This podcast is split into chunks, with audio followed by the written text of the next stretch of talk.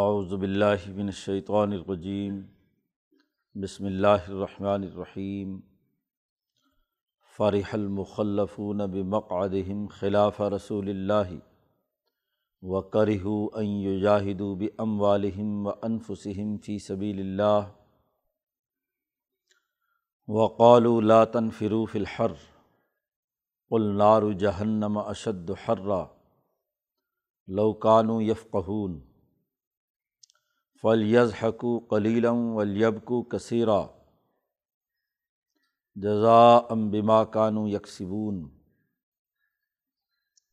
فعر رجا اللہ الا طافتم منہم فسط ضنو کلخروج فقلن تخرجو معیہ ابدم ولن تقاتلو معیہ ادوا انکم رضیتم بالقعود اول مرتن فقعدو مع الخالفین ولا تسل علی احد منہم مات ابدم ولا تقم علی قبری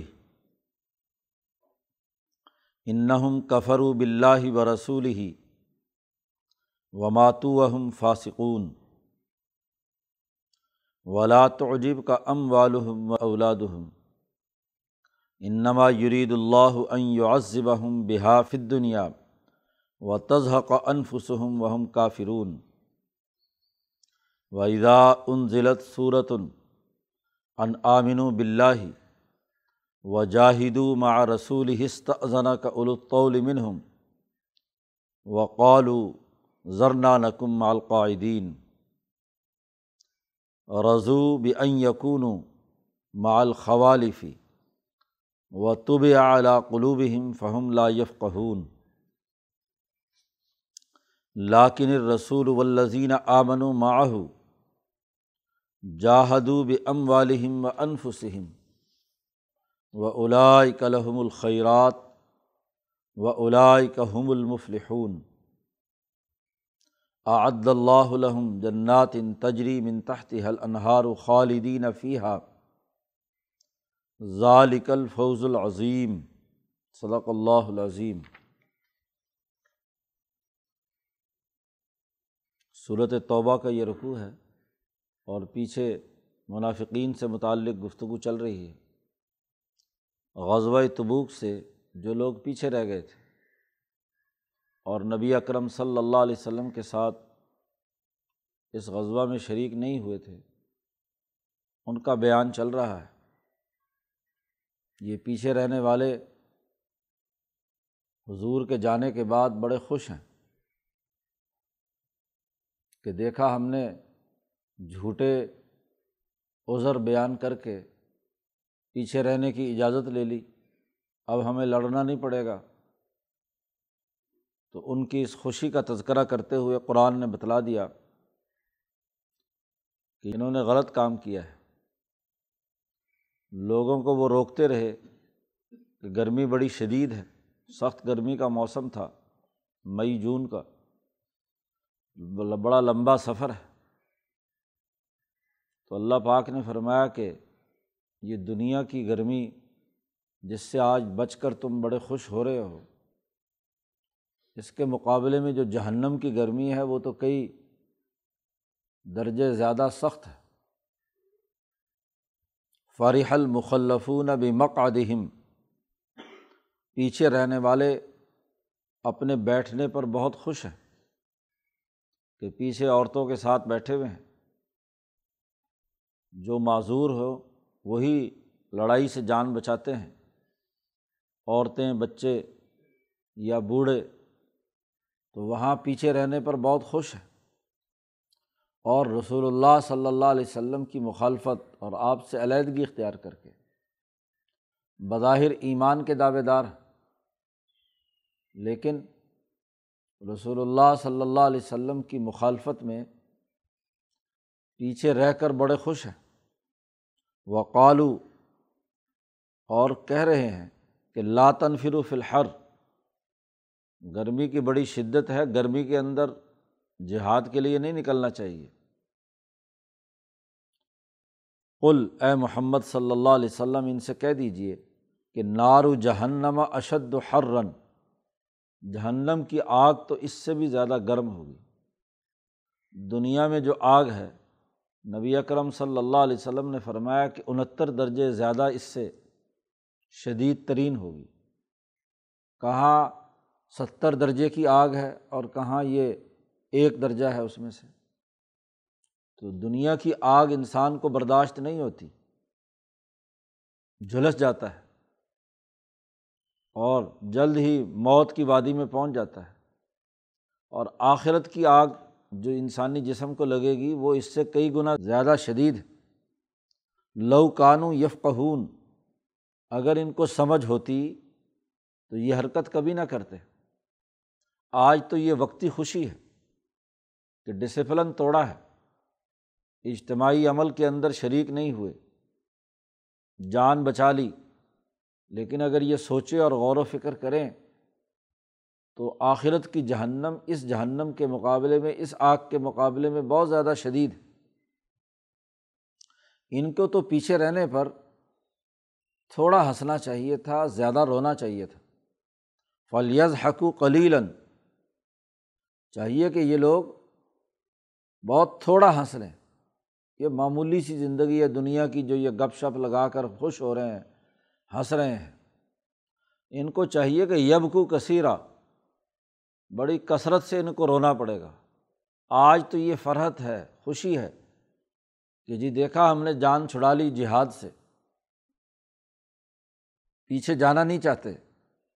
اور انہوں نے ناپسند سمجھا اس کو کہ یجاہدو بھی اموالحم فسم فی سبیل اللہ اللہ کے راستے میں اپنی جان اور مال سے جہاد کریں۔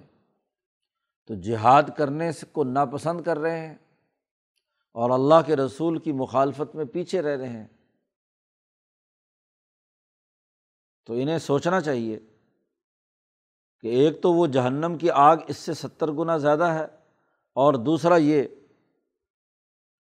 کہ ان کو کم ہنسنا چاہیے اور زیادہ رونا چاہیے، بلکہ زیادہ روئیں گے۔ جزا ام بماکان یکسبون۔ یہ بدلہ ہے اس کا جو انہوں نے یہ عمل کیا ہے۔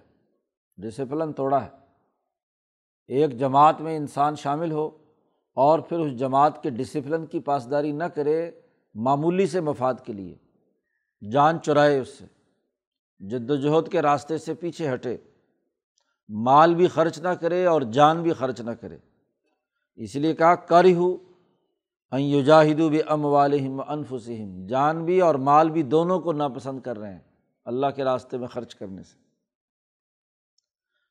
جب ایک دفعہ ایک جماعت ڈسپلن توڑ دیتی ہے اور اجتماعیت کی پابندی نہیں کرتی، کسی کام کے کرنے کی عادت نہیں رہتی، تو اس کے بعد آئندہ وہ کبھی نہیں کر سکتی کام۔ اس لیے اگلی آیت میں قرآن نے کہا فن رجا اک اللہ الاطا فتم من ہم غزبۂ تبوک میں یہ آیت نازل ہوئی۔ تبوک سے واپسی پہ حضور سے کہا جا رہا ہے۔ آپ جب واپس لوٹ کر مدینہ پہنچیں گے اور ان میں سے جس جماعت سے آپ کا سامنا ہو، تو ایک جماعت کو پائیں گے کہ فسط ازنو کا للخروج، آئندہ کی لڑائیوں میں آپ کے ساتھ نکلنے کی آپ سے اجازت مانگیں گے۔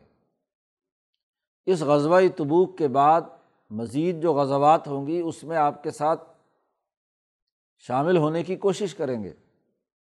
تو فقل، آپ ان سے کہہ دیجیے لن تخرج و معیہ ابدن اب تم کبھی بھی میرے ساتھ جہاد کے لیے نہیں نکل سکتے۔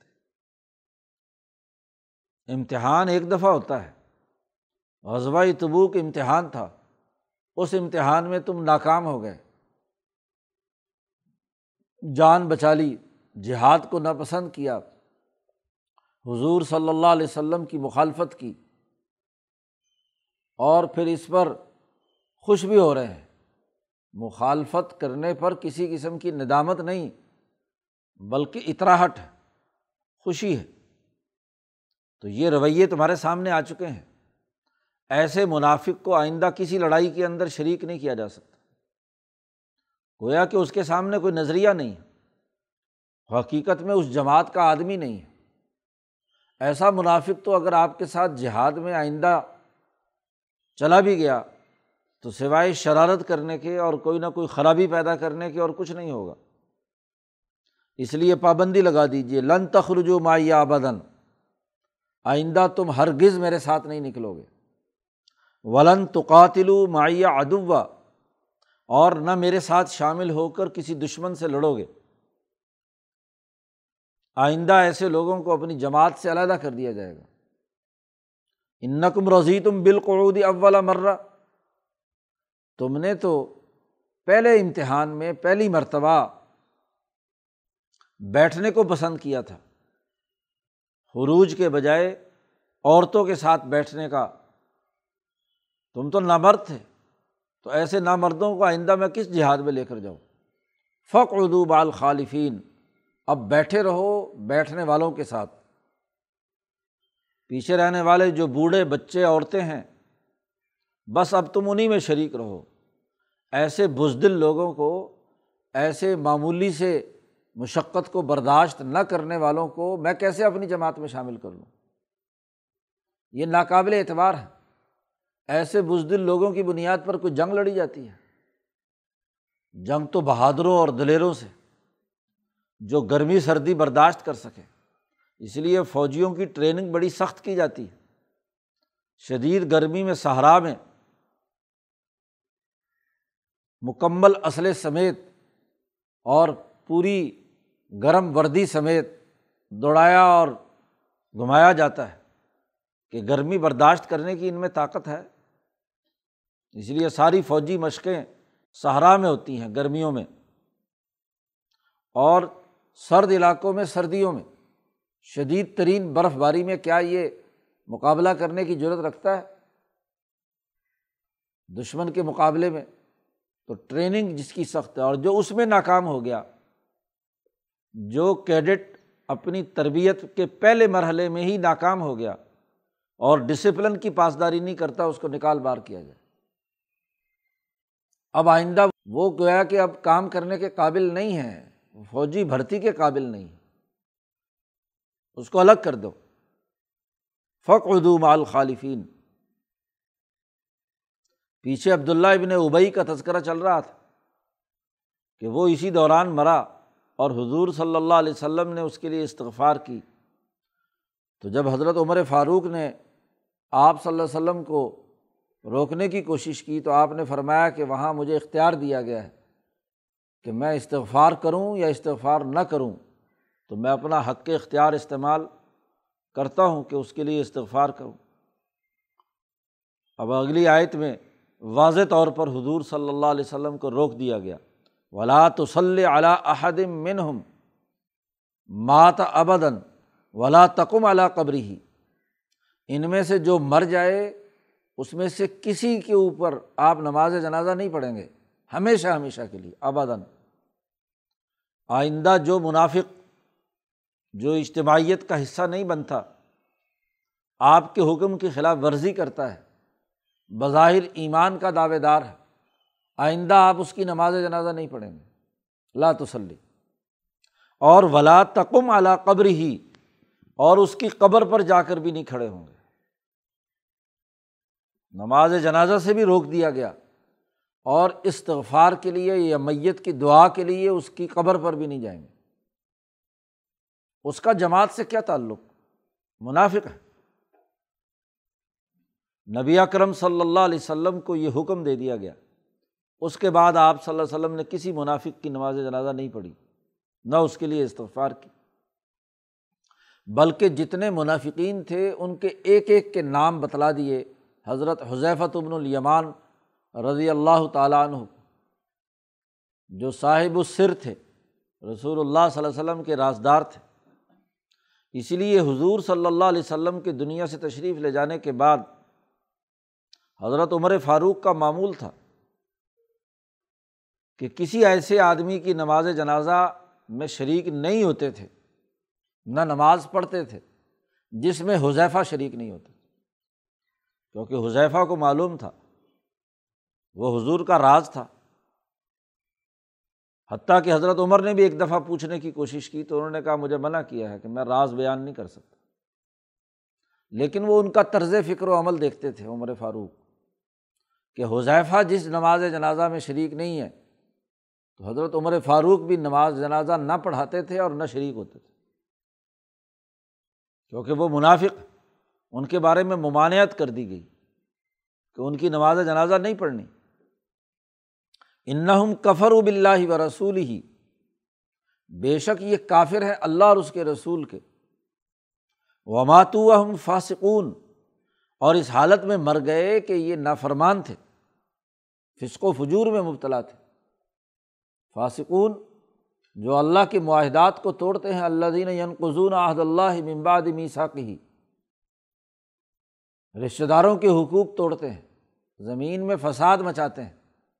تو اسی حالت میں ان کا انتقال ہوا ہے۔ لہٰذا اب ان کے اوپر نماز جنازہ نہیں پڑھی جائے گی اور نہ ان کے لیے استغفار ہوگی۔ ولا تعجب کا اموالحم و اولاد آپ ان کے مال و دولت اور ان کی اولاد پر تعجب نہ کریں۔ زیادہ مال ہے ان کے پاس، زیادہ اولاد ہے۔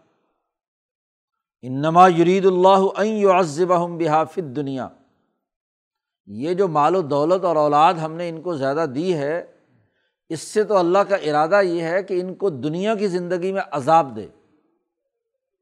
یہ مال و دولت ان کے لیے عذاب ہے۔ جو مفاد پرستی، لوٹ مار، ادھر ادھر سے مال جمع بھی کر لیا، تو دنیا کے بھی عذاب ہے۔ کیوں؟ اس کے نتیجے میں یہ، جو کامیابی کے اور ایمان والی جماعت کے کام ہیں اس سے کیا ہے؟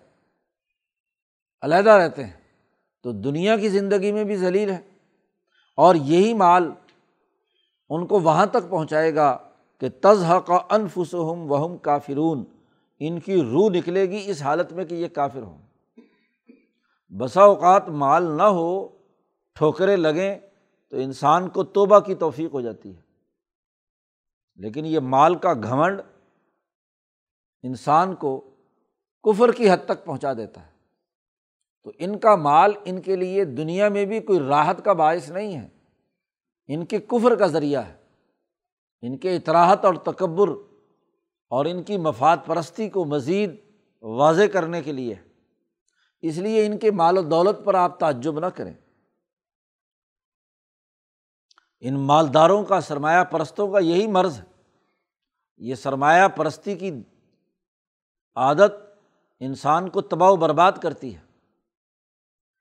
اگلی آیت میں واضح کیا کہ ویزا ان ضلعت صورت ان جب بھی ان پر کوئی صورت نازل ہوتی ہے، اور اس صورت میں یہ کہا جاتا ہے کہ ان آمن و بلّہ ہی اللہ پر ایمان لاؤ صدق دل سے، اور وجاہد مع رسول ہی اور اللہ کے رسول کے ساتھ مل کر جہاد کرو دشمن کے مقابلے میں۔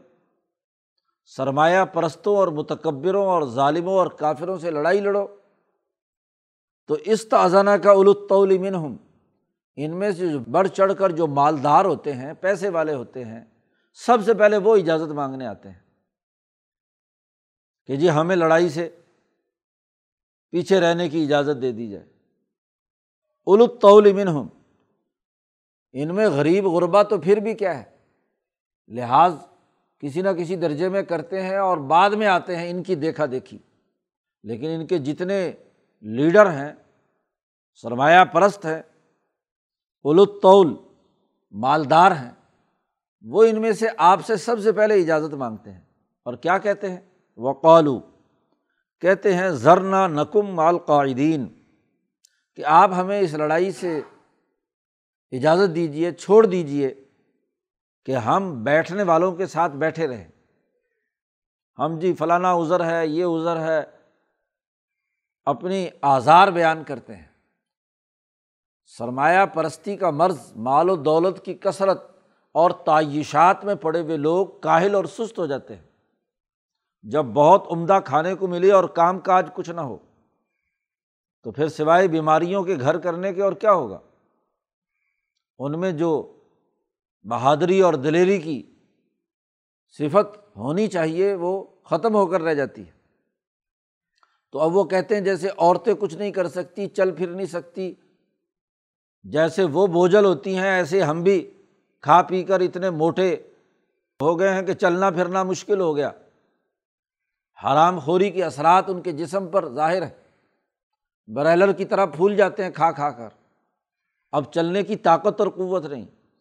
تو کہتے نقم مال قائدین ہمیں بیٹھنے والوں کے ساتھ بیٹھے رہنے دیجیے جیسے برائلر مرغی نہیں اٹھ سکتی، ایسے یہ بھی کیا ہے، چل پھر نہیں سکتے۔ تو یہ تعیش پسندی، سرمایہ پرستی، دولت کی حوث کے نے ان کے اندر یہ خرابی پیدا کر دی۔ عرب معاشرے میں یہ بہت بڑی بات تھی کہ انسان عورتوں کی طرح گھر دبک کر بیٹھ جائے۔ اللہ نے کہا، رضو بے یقون و مال خوالف یہ بڑے خوش ہیں۔ خوالف کا جملہ کہا ہے عورتوں کے ساتھ بیٹھنے کو۔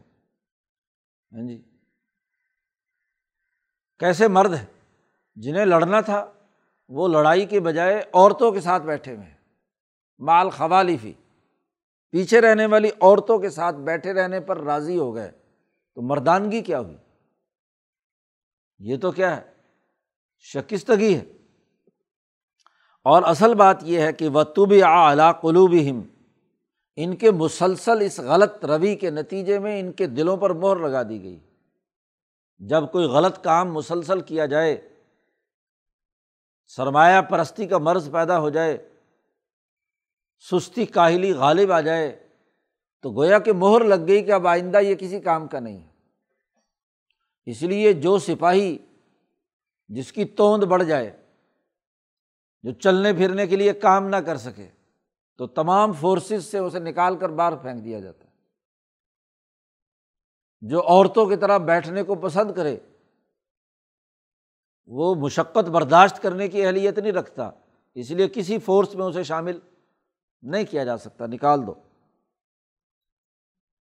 ایک طرف ان کی یہ حالت اور دوسری طرف رسول اللہ صلی اللہ علیہ وسلم اور جو ان کے پر ایمان لانے والے ہیں ماہو جاہدو بھی ام والم وانفسم وہ اپنے جان اور مال کے ساتھ، نبی کے ساتھ مل کر جہاد کرتے ہیں۔ ایک طرف وہ فوجی قوت ہے جو ہر مشکل گھڑی میں، گرمی سردی میں، غزوہ تبوک کے لمبے سفر میں وہ رسول اللہ صلی اللہ علیہ وسلم کے ساتھ ہے۔ تو کیا ان کو اور عورتوں کے ساتھ بیٹھنے والے بزدلوں اور سرمایہ پرستوں کو برابر پلڑے میں تولا جا سکتا ہے؟ نہیں۔ جو لڑائی لڑنے والے ہیں، وہ اعلیٰ درجے کے لوگ ہیں۔ وہ کا لحم الخیرات انہیں کے لیے خوبیاں ہیں۔ دنیا کی خیر اور بھلائی بھی ہے اور آخرت کی بھی۔ وہ کا حم المفلحون۔ اور یہی لوگ ہیں جو اپنی منزل مقصود تک پہنچنے والے ہیں۔ جو انہوں نے ہدف مقرر کیا ہے بین الاقوامی انقلاب کا پیسر و کسرا کو شکست دینے کا۔ اس میں ان کو ضرور کامیابی ہوگی۔ عد اللہ علم اللہ نے ان کے لیے ایسے باغات اور جنات تیار کی ہیں کہ جن کے نیچے نہریں جاری ہیں۔ اس میں یہ ہمیشہ ہمیشہ رہیں گے اور یہ بہت بڑی کامیابی ہے۔ تو اس رقوع میں واضح کر دیا کہ ایک وہ ہے جو لڑنے کی سکت نہیں رکھتے، سرمایہ پرستی، اور پھر پیچھے رہنے پر خوش ہیں، عورت بننے پر خوش ہیں۔ اور ایک وہ ہیں جو اپنی جان مال ہتھیلی پر رکھ کر اس اعلیٰ مقصد کے لیے قربان ہونے کے لیے تیار ہے تو دونوں کے لیے دو الگ الگ نتائج ان کے لیے دنیا میں بھی ذلت اور رسوائی ہے اور آخرت میں جہنم ہے۔ اور ان کے لیے دنیا میں بھی اپنے مقاصد و اہداف کو حاصل کرنا ہے اور آخرت میں بھی ان کے لیے جنات ہے تو یہ فرق اور امتیاز دونوں جماعتوں میں اس رقوع میں اللہ پاک نے بیان کر دیا۔ اللہ پاک قرآن حکیم کو سمجھنے اور اس پر عمل کرنے کی توفیق عطا فرمائے۔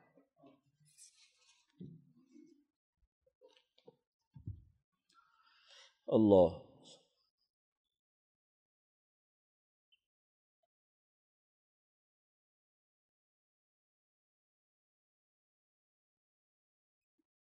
اجمائی